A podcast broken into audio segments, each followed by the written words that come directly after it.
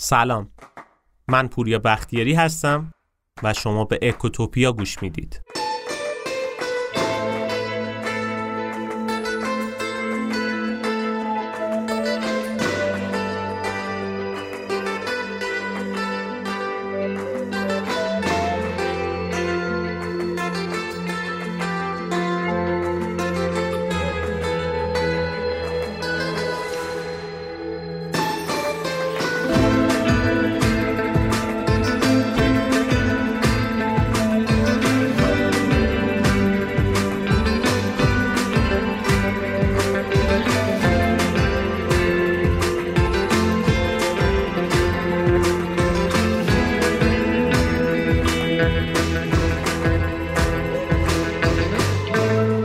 احتمالا شما بارها براتون پیش اومده که اینستاگرام رو باز کردید و دیدید مثلا یک خبری رو 10 نفر از دوستانتون منتشر کردن و موضع بهش نشون دادن. بعد یکم بالا پایین میکنیم اینستاگرام رو، میبینیم که یه خبر به طور کلی وایرال شده، همه دارن استوری میکنن، پست میذارن، قصه میخورن، شادی میکنن و همشون یه رفتار واحد دارن. حالا اونجا شما فارغ از این که اصلا با این نظر موافقید، مخالفید یا چه جبهه‌ای دارید، شما هم سوار این موج میشید و بهش واکنش نشون میدید. یا اگه این کارو نکنید، مخصوصا تو چیزای سیاسی، عقیدتی، آدمای دیگه بهتون گارد میگیرن و نقدتون میکنن که چرا راجع به فلان چیز صحبت نکردی؟ واقعا اینقدر این موضوع برات بی اهمیت بود؟ و شما از ترس قضاوت نشدن سوار این موج میشید و به بزرگ شدن این موج کمک میکنید. توی این اپیزود میخوایم راجع به همین موضوع صحبت کنیم. راجب موضوع مهمی به نام حضرت رسانه. این اپیزود از اون اپیزودهای فوق‌العاده کاربردیه که تلنگرهای خوبی هم به ذهنتون میزنه و یه خواهش که دارم، لطفاً تا آخر اپیزود رو گوش بکنید، چون آخرش طبق رسالت اکوتوپیا توصیه‌های خیلی خوبی میشه بهتون. یه نیم ساعت 40 دقیقه کارتون رو کنار بذارید، توجهتون رو به ما بدین و بهتون قول میدم که ضرر نمی‌کنید آخرش. اگه هم دوست داشتید در نهایت راجع به این موضوع اپیزود با دوستانتون صحبت بکنید و اکوتوپیا رو به بقیه معرفی بکنید. سلام بینندگان ارجمند، شب شما بخیر. دولت پیگیر ایجاد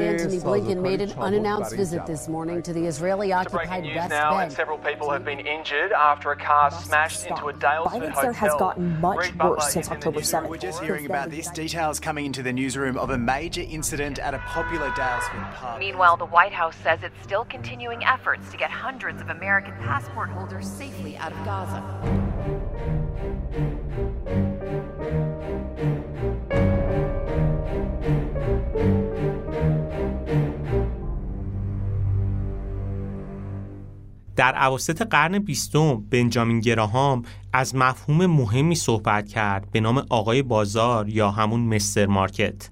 این آقای بازار کسی بود که به اختلال دو قطبی مبتلا بود. اختلالی که بین افسردگی شدید و شیدایی افراطی در نوسان بود. امیدها و ترس‌های اغراق شده‌ای داشت و مدام با رفتارهای غیر منطقیش باعث شگفتی آدمای عاقل می‌شد. آقای بازار هر روز در خونه مردم رو میزد و بهشون پیشنهاد میکرد که یه سری دارایی رو به قیمتی مشخص ازش بخرن یا بهش بفروشن. اگه 1000 بارم شما در رو روی آقای بازار باز نکنید، باز فردا میاد و در خونه شما رو میزنه. اما خب از اونجایی که آقای بازار به دو قطبی مبتلاه، شما نمیدونید قرار کدوم روی خودش رو به شما نشون بده. یعنی اصلا نمیدونه که امروز سر کیفه یا میخواد با افسردگی و بدبینی با شما روبرو بشه. نکته آقای گراهام این بود که گول هیجانات این آدمو نخورید. صبر کنید تا افسرده بشه و همه چیزو بهتون مفت بفروشه. همین آدم افسرده چند روز دیگه کیفش کوک میشه و همون دارایی رو ازتون به چند برابر قیمت گرونتر میخره. ما هر روز با آقای بازار سر و کار داریم. اما توی این اپیزود نمیخوایم راجع به آقای بازار صحبت کنیم. میخوایم راجع به یه مفهوم جالب‌تر حرف بزنیم. ما امروز با یه آدم دیوونه دیگه مثل آقای بازار سر و کله میزنیم که بهش آقای یا خانم رسانه میگیم. اصلا بیایم بگیم حضرت رسانه که درگیر ویژگی‌های جنسیتی این آدم دیوونه نشیم.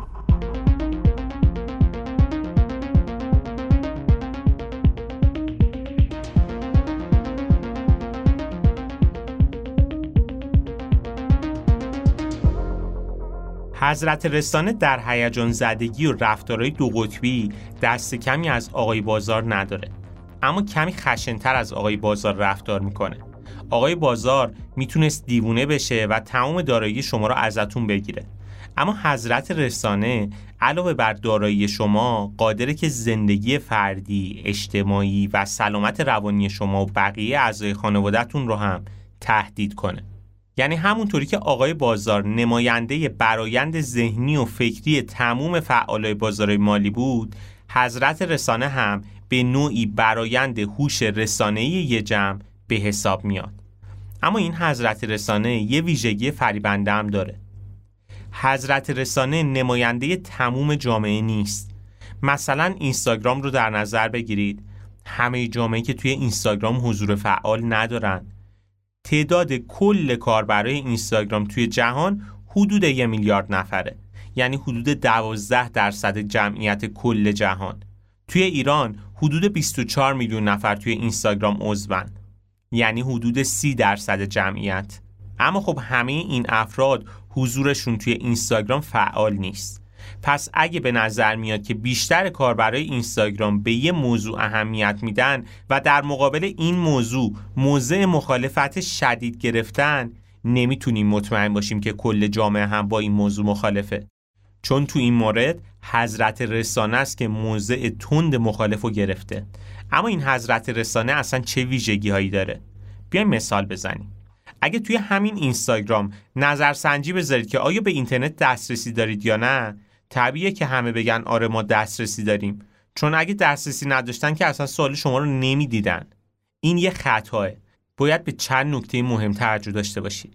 اولا اینکه حضرت رسانه معمولاً به یک یا در بهترین حالت چند تا موضوع خاص توجه داره. مثلا وقتی روسیه و اوکراین وارد جنگ شدن که یه اتفاق خیلی بزرگ بود، حضرت رسانه به این موضوع توجه کرد. همه در مورد جنگ حرف زدن، تحلیل کردن، آثار اقتصادیش رو گفتن و به طور کلی رسانه متمرکز شد روی جنگ، طوری که انگار توی جهان هیچ اتفاقی مهمتر از این جنگ نبوده. چند هفته بعد از شروع جنگ توی مراسم اسکار، ویل اسمیت که همون شب جایزه بهترین بازیگر مرد رو گرفت، به مجری برنامه سیلی زد. حضرت رسانه تموم توجهش رو داد به این موضوع. مردم شروع کردن به نظر دادن در مورد این اتفاق، ازش جوک ساختن، باهاش تبلیغ درست کردن، یه عده ستایشش کردن که دمش گرم، یه عده موضع مخالف گرفتن که مگه زنش خودش ناتوان بود که بیاد از این اقدام دفاع کنه، و کلا صحبت‌های مختلفی شد. و واقعا اگر اون روز اینستاگرام رو چک می‌کردید، این حس بهتون دست میداد که انگار هیچ اتفاقی مهمتر از این موضوع توی دنیا نیفتاده. انگار جنگی که تا همین چند هفته پیش اینقدر مهم بود دیگه اهمیتی نداره. تنها اتفاق مهم دنیا اینه که ویل اسمیت زده تو گوش کریس راک. این ویژگی ذاتی حضرت رسانه است. یعنی نمیتونه همزمان به گرم شدن کره زمین، سقوط ارزش پول ملی، جنگ و یه اتفاق تو مراسم اسکار توجه بکنه. نه، باید انتخاب کنه که همه توجهش به کدوم سمت باشه. این اثر ناشی از اثر تونله. توی یه اتوبان عادی تابلوهای راهنمایی و تبلیغات رو توی اطراف خیابون به طور زیاد میبینید، اما هیچ وقت شما تبلیغی رو روی دیوارای تونل نمیبینید، چون به محض اینکه وارد یه تونل بشین تمام توجه شما به سمت انتهای تونله. برای همین بهتر تابلوها از سقف تونل آویزون باشن. شرکت ها از این ویژگی رفتاری ما باخبرن. اونا میدونن اگه حضرت رسانه به رفتار یه بازیگر توی اسکار توجه کرده، اگه توی تبلیغشون از این تصویر استفاده کنن، تبلیغشون خیلی بیشتر و بهتر دیده میشه. شاید فکر کنید معنی این حرف اینه که حضرت رسانه به شدت متمرکزه، ولی نه، اصلا اینطوری نیست. اتفاقا حضرت رسانه از اختلال شدید عدم توجه رنج میبره. کافیه که یه بازیکن فوتبال توی ایتالیا سر گربه‌ش رو ببره. همین کار باعث میشه حضرت رسانه خبر برخورد قریب الوقوع یه شهاب سنگ به کره زمین و نابودی نسل بشر رو به طور کامل فراموش کنه. و اصلا بد نیست بدونید که سیاستمدارا عاشق این صفت حضرت رسانه هستند. اگه حضرت رسانه با یه سیاستمدار سرشاخ بشه، به جای اینکه اون سیاستمدار بیاد به رسانه ها پول بده تا اون خبر رو تکذیب کنن، بهشون پول میده تا یه خبر بدتر و شوک‌آورتر رو منتشر کنن. حضرت رسانه مثل یه بچه دنبال این خبر راه میفته و به کلی یادش میره که داشت با شما دعوا میکرد.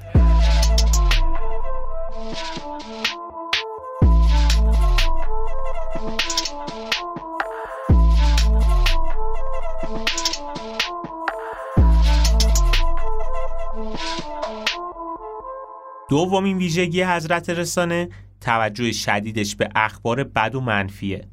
حضرت رسانه خیلی به اخبار خوب و مثبت توجهی نمی‌کنه. تازه به طور افراطی دوست داره از اتفاقای بد حرف بزنه. این ویژگی به خاطر یه صفت رفتاری توی مخاطبین رسانه است. مردم به خاطر ویژگی لاسورشن یا همون زیانگریزی بیشتر به تهدید و واکنش نشون میدن تا به امید. رنج از دست دادن برای ما خیلی بزرگتره تا لذت به دست آوردن و سود کردن. ما به طور ذاتی ترجیح میدیم که هیچ چیزی از دست ندیم تا اینکه بخوایم چیز رو از دست بدیم در مقابلش یه سری چیزای بهتر به دست بیاریم. برای همین فرآیند رفتار جمعی ماها میشه بول کردن ویژگی‌های منفی اخبار بد. اما خب حضرت رسانه هوشمند عمل میکنه. موزه داره. مثلا اگه بین دو تا کشور جنگ بشه، از یکی از این دو کشور به طور افراطی طرفداری میکنه، به شکلی که تموم رفتارهای خشنشون نادیده بگیره، اما علیه کشور دیگه موضع میگیره و مدام از جنایتش حرف میزنه. بذارید یه مثال براتون بزنم. اونایی که با موسیقی کلاسیک و اپرا آشنا هستن، آنا نبرکو رو میشناسن. نبرکو شاید بتونیم بگیم سرشناسترین خواننده اپراه. البته که حضرت رسانه هم خیلی در حق نبرکو خوبی کرده و باعث شهرت و طبیعتاً افزایش درآمدش هم شده. حالا روسیه و اوکراین وارد جنگ شدن و حضرت رسانه علیه روسیه موضع گرفته. برای همین توقع داره آدمایی مثل نبرکو که تا الان از خدمات رسانه استفاده کردن، حالا باهاش همراه بشن و علیه روسیه موضع بگیرن. مخصوصاً که نبرکو خودش روسه و اگه از پوتین انتقاد بکنه، بار رسانه‌ای خیلی خوبی هم به همراه داره. اما خب با شروع جنگ روسیه و اوکراین، یکی از روزنامه‌ها یه تیتر خیلی جالب نوشت: پایان همکاری خواننده روس با اپرای متروپولیتین نیویورک به دلیل عدم انتقاد از پوتین. دقت کنید، به دلیل عدم انتقاد از پوتین، نه به خاطر حمایت از پوتین، نه به خاطر اجرای اشتباه نوتاش، نه به خاطر هیچ کدوم اینا، به خاطر خوراک ندادن به حضرت رسانه. حالا حضرت رسانه به همین سادگی دست از سر نبرکو که بر نمی داره. میاد عکسای مشترک نبرکو با پوتین رو منتشر میکنه. اگه جای نبرکو نظر سیاسی داده، فیلمش رو میکنه. علیه نبرکو مطلب مینویسه، پست میذاره و اگه کسی زیر یکی از این پست‌ها بیاد بنویسه که ایشون صدای خیلی خوبی داره و خواننده قابلیه، بهش حمله میکنه. اگه شما بیان یه پست از آواز خوندن نبرکو بذارید و از صداش تعریف کنید، با شما مثل یه مجرم جنگی برخورد میکنه. چرا؟ چون حضرت رسانه با یه خواننده اپرا چپ افتاده. حالا دیگه برای همین حضرت رسانه نبرکو و پوتین هیچ فرقی ندارن. براش مهم نیست نبرکو تا امروز چی کار کرده. از الان به بعد حضرت رسانه با نبرکو دشمن شده. البته که راه دور نریم، مثالای از این قهر و آشتیا هم توی ایران خودمون هست. خیلی هم زیادتر و افراطی تر هم هست. مثلا حضرت رسانه یک شبه با اصغر فرهادی قهر میکنه. چرا؟ چون آقای فرهادی موقع گرفتن جایزه کن در مورد اعتراض به کم آبی در خوزستان حرفی نزده. اینجا هم طبق روش مرسوم حضرت رسانه، انتقاد جنبه های دیگه فرهادی رو هم نشونه میگیره و جملاتی از این دست رو میشنویم که حالا اصغر فرهادی همچین فیلمساز خوبی هم نیست. این جمله براتون آشنا نیست؟ همون چیزی بود که در مورد نبرکو گفتیم که حضرت رسانه میگفت نبرکو هم همچین خواننده خوب و مطرحی نیست، الکی معروف شده. حضرت رسانه وقتی با اصغر فرهادی چپ میفته، موضوع کپی کردن فرهادی از مستند ساخته شده آزاده مسیحزاده رو هم مطرح میکنه. یا مثلا تیکه های مصاحبه فرهادی رو سند میگیره که فرهادی مدعی شده که فیلم کاملا زاده تخیل خودش بوده. همه جنبه های فردی کارگردانی که یه روز قهرمان مردم بود یه شبه میره زیر ساطور حضرت رسانه. این برخورد با ابراهیم حامدی هم شد. وقتی که آقای صدا یا همون ابی گفت به خاطر پرهیز از مسائل سیاسی ترانه خلیج فارس رو تو کشور عربی اجرا نمی‌کنم. اینجا سربازای حضرت رسانه از هیچ حمله‌ای به ابی دریغ نکردند، تا جایی که حتی روی ریتم آهنگای خودش بر علیه خودش شعرایی نوشتن و آهنگای دیگه منتشر کردن. مثلا تو ای ولایت، ای با اصالت، تو مونده بودی، تو هم شکستی، تو این ولایت ای با اصالت، تو مونده بودی، تو هم شکستی،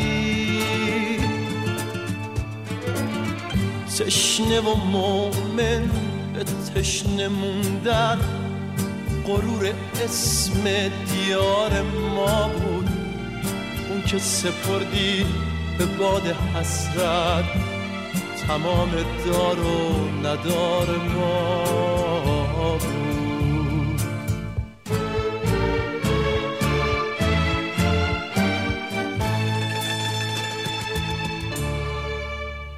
امیرحسین مقصودلو یا همون تتلو، سالومه مجری شبکه من و تو، سحر قریشی، رامبد جوان، شهاب حسینی، آدمای خیلی زیادی که توی ایران بودن و فارغ از جبهه و جنایی که داشتن همشون مورد حمله حضرت رسانه قرار گرفتن توی این چند سال گذشته که دیدیم. در طرف مقابل حضرت رسانه یه دفعه هم میتونه عاشق یه نفر بشه.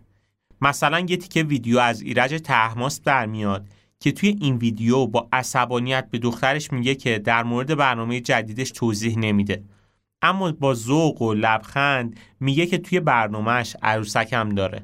حضرت رسانه از این ویدیو خوشش میاد، مخصوصا که ایرج طهماسب از صدا و سیما خارج شده و به یه رسانه دیگه رفته، رسانه بازتری که حضرت رسانه روش کنترل بیشتری هم داره. حضرت رسانه از این اتفاق خوشحاله. حالا تمام قد پشت طهماسب میسته و از خودش و برنامه‌هاش حمایت میکنه و همین کار باعث میشه که کلمه مهمونی، یعنی همون برنامه ایرج طهماسب، ترند یک توییتر بشه و تیکه های ویدیوهاش توی اینستاگرام میلیون ها بار بازنشر بشه. ولی خب اگه حضرت رسانه میخواست به ایرج طهماسب حمله بکنه به اندازه کافی هم بهونه داشت. طهماسب مدت‌ها تو رسانه ملی کار کرده بود و اگه یه سرچی توی اینترنت بزنین و برنامه‌ها و فیلم‌های قدیمیش رو ببینید، تو برنامه‌های کودک به شکل خشنی برای دیکتاتورهای دنیا مثل صدام آرزوی مرگ کرده بود. طهماسب توی برنامه جدیدش از الفاظ رکیکی که برای بچه‌ها هم مناسب نیست بارها استفاده کرده. اما حضرت رسانه تصمیم گرفته که با ایرج طهماسب دوست باشه، برای همین تمام این موارد رو نادیده میگیره. حالا اگه شما بیاین در مورد ایرج طهماسب موضع مخالف بگیرید، حضرت رسانه به شما به عنوان یه دشمن یکی از متحدانش حمله میکنه، در حالی که اگه حضرت رسانه با طهماسب اعلام جنگ میکرد، همون محتوای مخالف دقیقاً با همون سر و شکل به شدت مورد تشویق و حمایت جمعی قرار میگرفت.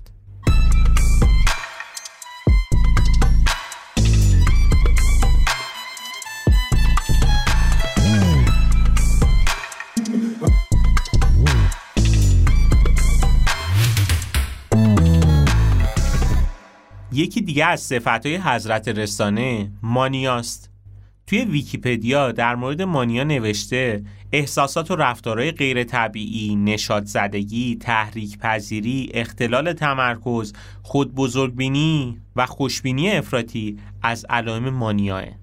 صفت‌هایی که به وضوح میشه به حضرت رسانه هم نسبت داد. حضرت رسانه معمولاً موضع متعادل نداره، یا ازت متنفره یا عاشقته. دقیقاً شبیه به طرفدارای فوتبال. مثلا اگه یکی پرسپولیسی باشه، از هر چیزی که به استقلال مربوط بشه بدش میاد و حتی موقع خرید لباس هم رنگ قرمز رو به آبی ترجیح میده. بیاین یه تیکه دیگه از ویکی‌پدیا رو هم با هم بخونیم، جالبه. گروه زدگی یا گروه اندیشی یا گروه فکری یه پدیده روانشناسیه که در بین گروهی از مردم رخ میده، به این شکل که میل به هارمونی و همگرایی توی گروه منجر به یه تصمیم گیری غیر عقلانی یا ناکارآمد میشه.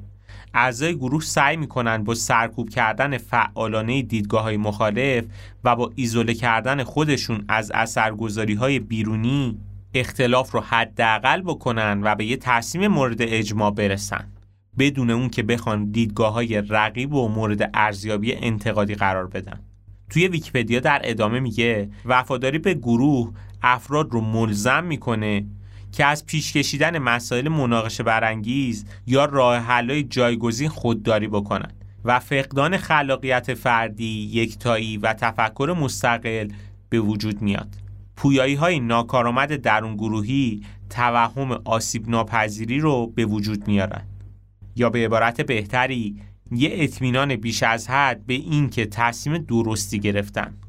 روی همین حساب این گروه به توانایی‌های خودشون برای تصمیم گیری بیش از حد مطمئن میشن و به توانایی‌های گروه خارج از خودشون به طور افراطی کم باور میشن. علاوه بر این که این تفکرات باعث انسانیت زدایی از افراد خارج گروه میشه. از ویکی‌پدیا بگذریم، برگردیم سراغ موضوع خودمون. توی رسانه‌های اجتماعی ما دقیقاً همین رفتار رو داریم. برای خودمون گروه میسازیم و تمام قضاوت‌های درون گروه رو درست و تمام نظرات بیرون گروه رو بی‌ارزش در نظر میگیریم. این رفتار یکی از نتایج حکمرانی حضرت رسانه است و انقدر این قضیه قوی و جدیه که آدم‌ها سعی می‌کنن قبل از هر چیزی موضع حضرت رسانه رو کشف کنن. اولا ببینن که امروز حضرت رسانه در مورد چه موضوعی داره حرف میزنه. بعد از اون باید ببینن که حضرت رسانه در مورد این موضوع چه نظری داره، این کار رو از چه طریقی انجام میده. چند تا از پست و استوریای دوستامون رو میبینیم و متوجه میشیم الان باید در مقابل فلان اتفاق موضع مخالف یا موافق بگیریم. حالا مثلا اگر متوجه بشیم که حضرت رسانه موضع مخالف گرفته، ما هم مطلبی می نویسیم و موضع مخالف خودمون رو نشون میدیم. دوستای ما هم این موضع رو می بینن و می فهمن که برنامه امروز مخالفت با این موضع خاصه. برای همین ممکنه بدون بررسی و تحلیل دقیق سریع موضع مخالفشون رو ابراز کنن. برای این ابراز مخالفت هم خلاقیت کمی به کار گرفته میشه. نقل قولا، عکس‌ها، طرح‌های گرافیکی و تحلیل تکراری دست به دست میشن تا موضوع هیجانی و غیر عقلایی حضرت رسانه شکل بگیره. توی اقتصاد رفتاری به این میگیم اثر گله‌ای. اثر رفتار گله‌ای میتونه از اینم شدیدتر باشه. بیایم برای تفهیم بیشتر این موضوع یه قصه بگیم. یه روز بعد از ظهر یه خانواده توی تگزاس نشسته بودن و داشتن از بعد از ظهرشون لذت می‌بردن. پدر بزرگ گفت نظرتون چیه شام رو بریم آبیلین؟ اینجا پدر خانواده به 53 کیلومتر رانندگی توی هوای گرم فکر میکنه، اما نمیخواد مخالفتش رو سریع ابراز کنه. برای همین به همسرش نگاه میکنه و میگه من حرفی ندارم، نظر تو چیه؟ همسرش هم میگه منم مشکلی ندارم، اما میترسم مادر بزرگ توی راه اذیت بشن و مادر بزرگی که سنش زیاده و توی ماشین موندن هم خسته و اذیتش میکنه میگه که به خاطر من برنامه رو خراب نکنید، منم میام.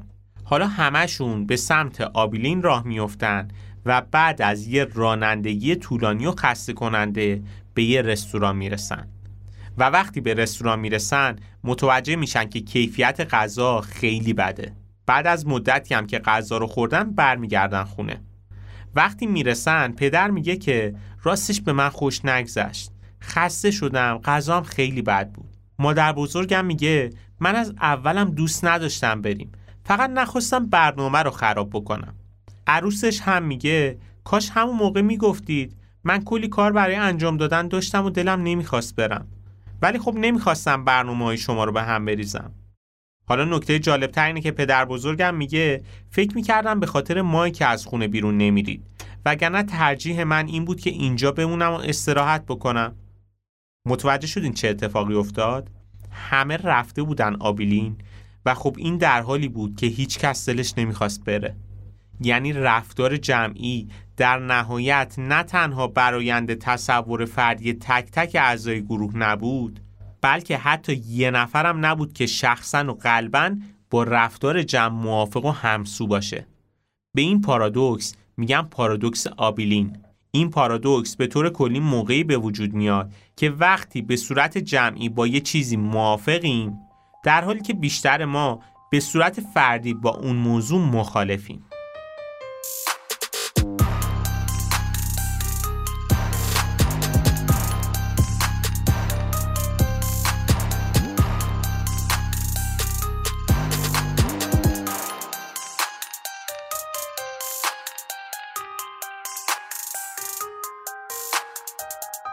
خب حالا که حضرت رسانه رو تا حدی شناختیم، یه سوال مهم مطرح میشه.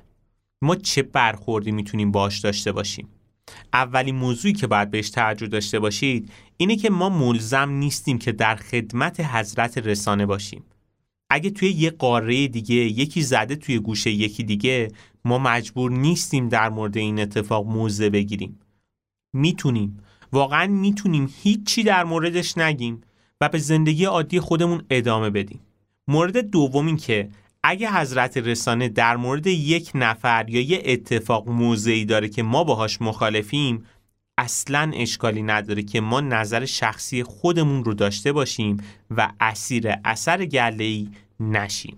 مورد سومی هم که باید بهش توجه داشته باشید اینه که اگه یه نفر، یه گروه یا یه کشور یا یه ایده مورد حب و بغض حضرت رسانه قرار بگیره، این احتمال رو بدیم که شاید حضرت رسانه داره با بیرحمی موضع هیجانی میگیره. لازم نیست ما هم توی دلمون کاملا از این آدم متنفر بشیم یا تموم قلبمون رو بهش بدیم و عاشقش بشیم. توجه داشته باشید که حضرت رسانه لزوما دوست خوبی برای ما نیست و خیلی وقتا اهداف شخصی خودش رو دنبال میکنه. مورد چهارم این که اگه حضرت رسانه داره یه فرد یا یه نظر رو میکوبه یا ستایش میکنه، اگه اون موضوع به نظرمون جالبه، به جای اینکه خیلی سریع با گروه هم صدا بشیم، بریم و در مورد اون موضوع یکم مطالعه بکنیم. این مورد چهارم رو ما توی مطالبه گریای اقتصادی زیاد میبینیم. مثلا حضرت رسانه تصمیم میگیره که آدما این مدلی اعتراض بکنن: پولا رو از بانک‌ها بکشید بیرون تا بانک‌ها ورشکست بشن. و خب آدمای زیادی هم سرباز حضرت رسانه میشن و بدون اینکه کوچکترین اطلاعی داشته باشن با این موج همراه میشن، چیزی که در نهایت هیچ اثر خاصی هم نداره. یا اگه توی همین اکوتوپیا اپیزود نخریم تا بگندد و گوش کرده باشید، ما راجع به این مدل اعتراضات زیاد صحبت کردیم که آدمو با یه موجی همراه میشن و ولش نمیکنن و عموما این موجا هم از سمت آدمای غیر متخصص حوزه خودشون شروع میشه. بگذریم. مورد پنجم این که اجازه ندیم حواس پرتیای حضرت رسانه باعث بشه که ما هم دوچار اختلال عدم تمرکز بشیم. مثلا اینطوری نباشه که اخبار بد و شوکاوری که اثر زیادی روی زندگی ما ندارن باعث بشه دوچار اضطراب، ناامیدی، حال بد و بی‌توجهی به مسائل اصلی زندگی خودمون بشیم. مورد ششم این که دوچار خطای بنیادی اسناد یا همون بچه‌ست زنی نشیم. این خطا چیه؟ این خطای ذهنی میگه که اگه با یکی قرار داریم و دیر برسه سر قرار، ذهن ما سری این برچسب رو به اون آدم میزنه که این شخص آدم بدقول، وقت نشناس و بی‌نظمیه. اما اگه خودمون دیر برسیم، میفهمیم که این رفتار اشتباه ناشی از شخصیت ما نیست. یه سری عواملی مثل ترافیک، زنگ نخوردن گوشی، خراب بودن شیر آب حموم یا مثلا اختلال تو اپلیکیشن مسیریابی باعث شده که ما دیر برسیم. برچسب‌زنی خیلی چیز خطرناکیه. خطای اسناد یا همون برچسب‌زنی تمایل درونی ما برای اینکه یه حرف، یه رفتار، یه واکنش از یه آدم رو به کل شخصیت اون آدم نسبت بدیم رو زیاد میکنه. به جای اینکه درک کنیم این آدم درست مثل ما یا هر کس دیگه ممکنه به شرایط محیطی واکنش نشون داده باشه که خیلی هم با شخصیت کلیش همخونی نداره. اما بریم سراغ مورد هفتم. مورد هفتم این که یادمون نره که اصحاب رسانه آدمایی که برای خودشون عقاید و منافعی دارن. این آدما مثل هر کس دیگه‌ای ممکنه دچار سوگیری بشن. در نتیجه حتی اگه هیچ دروغی هم نگن، بازم ممکنه اخبار خاصی رو پوشش بدن که برای خودشون اهمیت بیشتری داره. حالا یا خبرنگار ترجیح میده ایدئولوژی خودش رو ترویج کنه، یا فکر میکنه الان مخاطب به این خبر واکنش بهتری نشون میده و خبرش بیشتر دیده میشه و آخر سالم پاداش بیشتری میگیره. یا شاید اصلا منفعت شخصیش با اون خبر درگیره. مثلا اگه برادر یه خبرنگار توی پاریس دانشجو باشه، به خبر انفجار یه بمب توی پاریس و زخمی شدن یه نفر خیلی بیشتر توجه میکنه تا کشته شدن هزاران نفر مثلا توی یمن. توصیه آخرم این که اگه دیدید بیشتر آدم‌ها در مورد یه موضوع خاص حرف میزنن و نظر میدن، یه لحظه به حضرت رسانه دیوانه توجه بکنید. شاید واقعاً از ته دلمون با تصویری که حضرت رسانه بهمون نشون میده موافق نباشیم.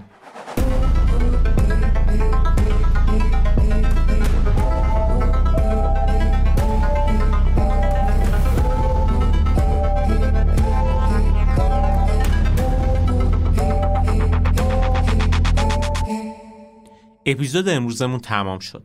سعی کردیم در مورد یه موضوع خیلی مهم صحبت کنیم به نام حضرت رسانه، چون واقعاً سزل قدرت هر حکومت و ارگانی رسانه، پول و اسلحه هستن و نکته جالب اینجاست که قدرت رسانه از اون دوتا خیلی بیشتره.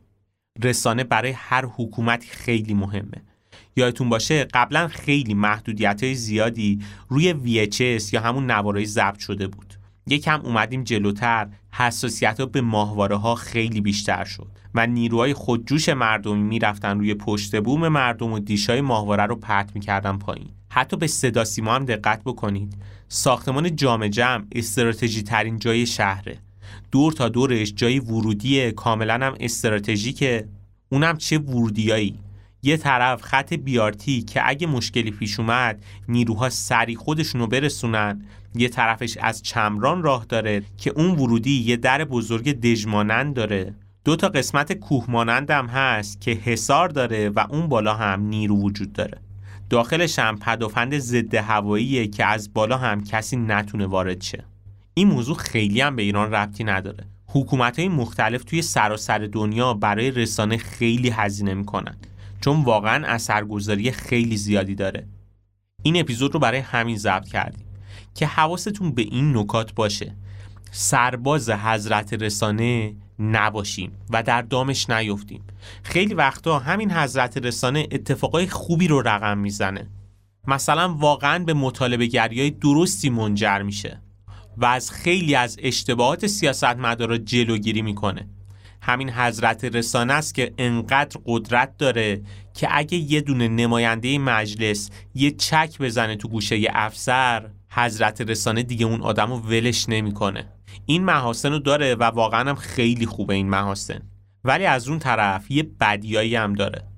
اونم این که ما رو مجبور میکنه به هر چیزی واکنش نشون بدیم. مثلا همین حضرت رسانه توی جنگ اسرائیل و حماس آدما رو وادار میکنه که حتما باید موضع خودت رو مشخص بکنی، کدوم طرفی هستی. یا مثلا همین حضرت رسانه توی اعتراضات مهسا امینی آدم‌ها رو مجبور کرده بود که کسی حق نداره توی اینستاگرام محصولی بفروشه یا کسب و کارش رو توی اینستاگرام ادامه بده. و اگه کسی هم توی اینستاگرام فروشش رو ادامه میداد و میخواست امرار معاش داشته باشه، حضرت رسانه با تریلی از روش رد میشد و آدمای خیلی زیادی اونا رو محکوم میکردن و پیجاشون رو آنفالو میکردن و کلی بد و بیراه بهشون میگفتن. ولی همین آدمایی که به آنلاین شاپ ها و فروشگاه های اینستاگرامی معترض بودن، خودشون هر روز سر کار میرفتن، کرکره مغازه رو بالا میدادن و کار میکردن. الان که گذشته از اون دوران و تمامم شده، ولی به این فکر کنی که آیا واقعا این کار درستی بوده یا نه. آدمایی که کل زندگیشون، امرار معاششون به اینستاگرام وابستگی داره چطور میتونن چیزی نفروشن در صورت که هزینه‌های خیلی زیادی هم دارن، اونم توی این شرایط اقتصادی. حرف آخرم این که مراقب حضرت رسانه باشید و اصلا قصدم این نیست که بهتون بگم وقتی حضرت رسانه یه قطاری راه میندازه شما سوار قطار بشین یا برین جلوی قطار بایستید. نه، بحثم سر اینه که وقتی حضرت رسانه یه موج راه انداخت قبل از اینکه بخواید موضع مخالف و موافقی داشته باشید یکم فکر کنید، چون عموما مخصوصا توی ایرانی که هستیم این جریان‌های خبری بی علت وایرال نمیشن. منافع آدمای مختلفی پشتش هست که یه سریشون دلسوزن، یه سریشون رانتخارن، یه سریشون مالکشن، یه سریشون جیره خورن و هر کدوم موضوع و منافع خودشونو دارن. یکم به این موضوع دقت بکنیم و یادتون باشه که شما آزادید کاملا که در مورد هر چیزی حرف بزنید و نظر بدید یا اصلا راجع به یه موضوع هیچ موضع از خودتون نشون ندید. اگر داریم شعار آزادی میدیم بیایم خودمون این رو تمرین بکنیم و اجازه بدیم که هر کسی خودش تصمیم بگیره که در مورد یه موضوع واکنش بده یا نده. امیدوارم که این اپیزود براتون مفید بوده باشه و تلنگرهای خوبی بهتون خورده باشه.